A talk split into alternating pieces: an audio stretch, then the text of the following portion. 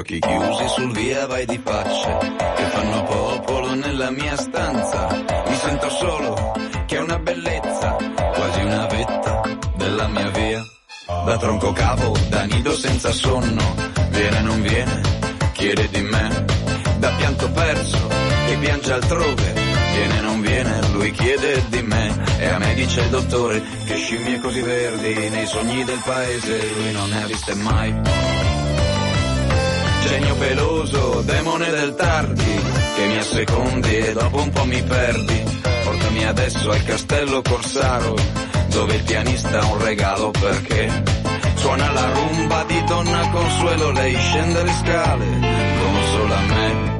Le faccio posto sul mio tappeto, che è più leggero da quando tu ti sei nascosta in fondo un segreto ed hai deciso che non voli più, non voli più, non voli più. Ma me dice il dottore che scimmie così verdi nei sogni del paese lui non ne ha viste mai. Genio peloso, demone del tardi, che mi somigli finché non mi guardi. Portami adesso l'odore del ferro, del rosmarino e del caucciù. Tutto il tuo cielo a che cosa mi serve se poi non riesco a tornare giù?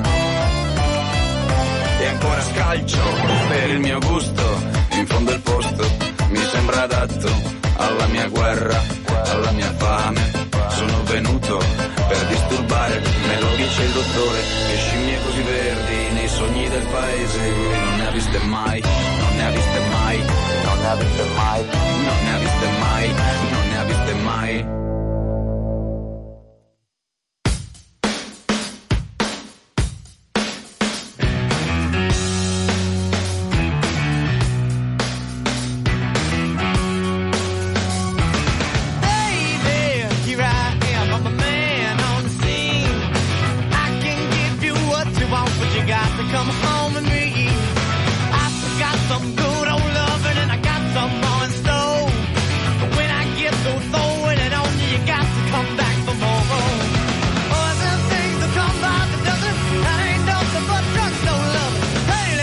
let me light your candle, cause the mama, I'm sure all the hand and I just around.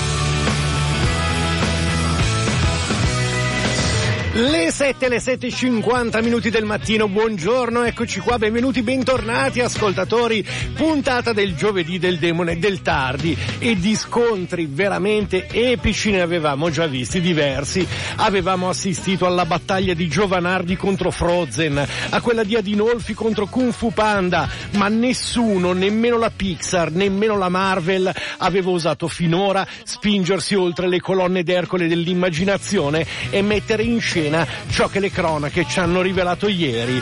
Un duello che ha annichilito quello tra la Brigliadori e Umberto Veronesi, che derubrica a semplice rissa da semaforo la battaglia tra Voldemort e Harry Potter. Uno scontro che porta le regole dell'epica e del fantasy in una nuova avvincente e sconosciuta dimensione. Lo scontro, questo sì fatale e non è retorica, tra Papa Francesco e Lorella Cuccarini. Ragazzi, questo sì che è un colossal. Ieri la Cuccarini ha attaccato frontalmente il pontefice catechizzandolo su cosa significhi essere cristiani. Buoni sì, buonisti no. Buoni è proteggere i propri figli dai migranti, buonisti è far entrare i migranti che poi ci tocca proteggere i nostri figli.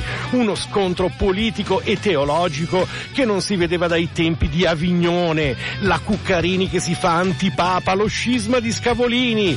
Alla Pixar e alla Marvel dovranno saltare delle teste. E intanto, in attesa di scalare le gerarchie vaticane, la Cuccarini scala ad ampie falcate le gerarchie di eroina del realismo sovranista, da più amata degli italiani a più amata da prima gli italiani. Per ora la sinistra risponde con Pamela Anderson, ma il vero colpaccio sarebbe la Carrà. Boh, insomma, staremo a vedere. Intanto, il video del Papa in catene catturato dalla Cuccarini alla dell'aeroporto di Ciampino verrà postato sulla pagina di Facebook del ministro Fontana, regia di un nipote di Enzo Trapani, colonna sonora dell'esorcista, insomma un classico. Oh, scordatevi invece che oggi vi dica altro del video di Bonafede perché ci tornerà sopra il nostro commentatore Mario Portanova. A quanto già non si è detto ieri, vale però la pena aggiungere che in quel video Bonafede si era dimenticato di pixelare le immagini e quindi ha mostrato il volto di un agente della Digos sotto copertura. Mica male. Per un ministro della giustizia, se consideriamo che c'è pure il ministro dell'interno che aveva bruciato un'indagine ancora in corso pur di fare un po' su Twitter e che ai servizi segreti c'è Crimi che da ottobre ad aprile va in letargo più di una marmotta, c'è da augurarsi di non incontrare mai l'ISIS perché non stiamo esattamente messi bene, anche perché poi in Parlamento si dimenticano fascicoli riservatissimi, per esempio, per esempio il prontuario dei parlamentari del Movimento 5 Stelle in cui gli viene spiegato cosa debbano dire e quali dichiarazioni debbano fare su qualunque argomento, dalle trivelle alla TAV fino alle stoccate alla Lega. Un plico di sei pagine che ieri uno di questi parlamentari ha inopinatamente dimenticato su un divano di Montecitorio. Ma come? Ma chi è stato? Ma come si può essere così fessi da dimenticare su un divano un documento così delicato? Ma ma perché tutti guardano Toninelli? Perché tutti guardano Toninelli? Ma dai, che brutti pregiudizi, magari non è stato lui. Vabbè, vabbè, piuttosto, a proposito dell'incredibile da cui eravamo partiti, ma avete visto, oggi a Milano stiamo assistendo a un fenomeno meteorologico inaudito, ma ve ne siete accorti? Dal cielo sta cadendo uno strano liquido, un liquido in gocce, una roba stranissima. Dicono che si chiami pioggia. Io stamattina ho dovuto svegliare i bambini alle 5 per farglielo vedere. Erano incantati, non avevano mai visto una cosa del genere. Sembravano come di fronte all'aurora boreale. Ma hai visto, Ghidini? Tu li hai svegliati i bambini? No. C'è, c'è, c'è, questa roba. Ma i miei sono più grandi, hanno già visto la pioggia. Ma quando l'hanno vista? Eh, Er- Erano in fasce probabilmente. Pazzesco, pazzesco. Piove, eh, governo precedente a quello del cambiamento e mentre eh, là fuori piove e noi siamo al chiuso di questo studio in via Olearo andiamo a vedere che cosa succede eh, sui eh, giornali.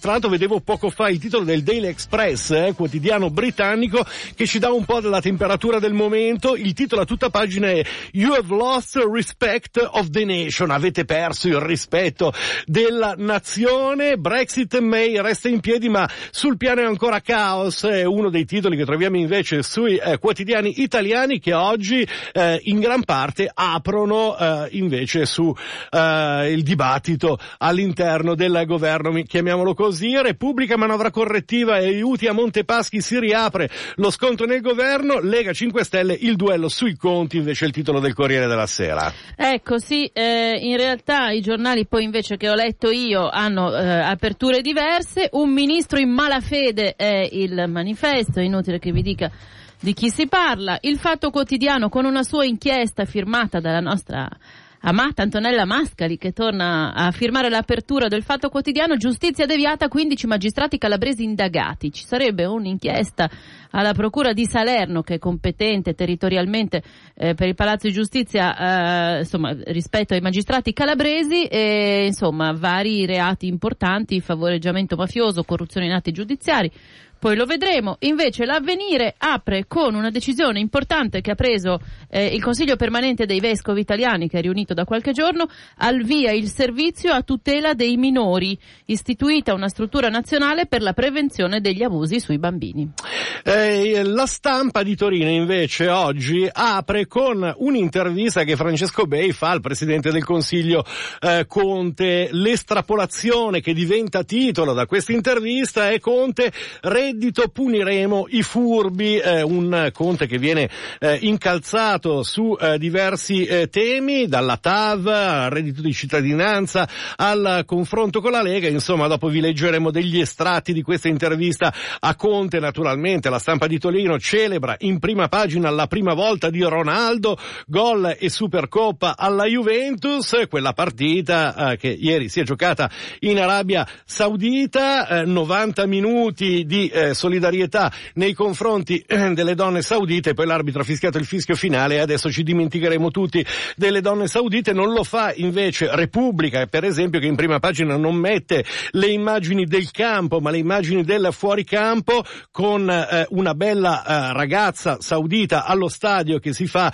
un selfie. Devo dire che ci sono quelli che celebrano eh, la bellezza catartica e liberatoria di questa immagine. A me ha fatto e continua a fare abbastanza impressione quel recinto in cui le donne che potevano essere accedere allo stadio sono state eh, confinate. Eh, torniamo al tema Brexit che invece è l'oggetto dell'apertura del Sole 24 Ore. Stavo per dire che fa un titolo britannico che è Brexit, la May supera il voto di fiducia 325 sì contro 306 no. In realtà i britannici, come avete visto, fanno altri titoli eh, molto più eh, inquietanti. E poi c'è un paninone di quelli che farebbero gola a Salvini sulla prima pagina del Sole 24 Ore, un mega hamburger Big Mac McDonald's perde l'esclusiva. La piccola catena irlandese Super Mac ha avuto la meglio sul colosso McDonald's, l'ufficio per la proprietà intellettuale UE è arrivato alla conclusione che il colosso americano non ha dimostrato l'uso effettivo del marchio Big Mac in tutta la UE per un periodo continuato di 5 anni, quindi insomma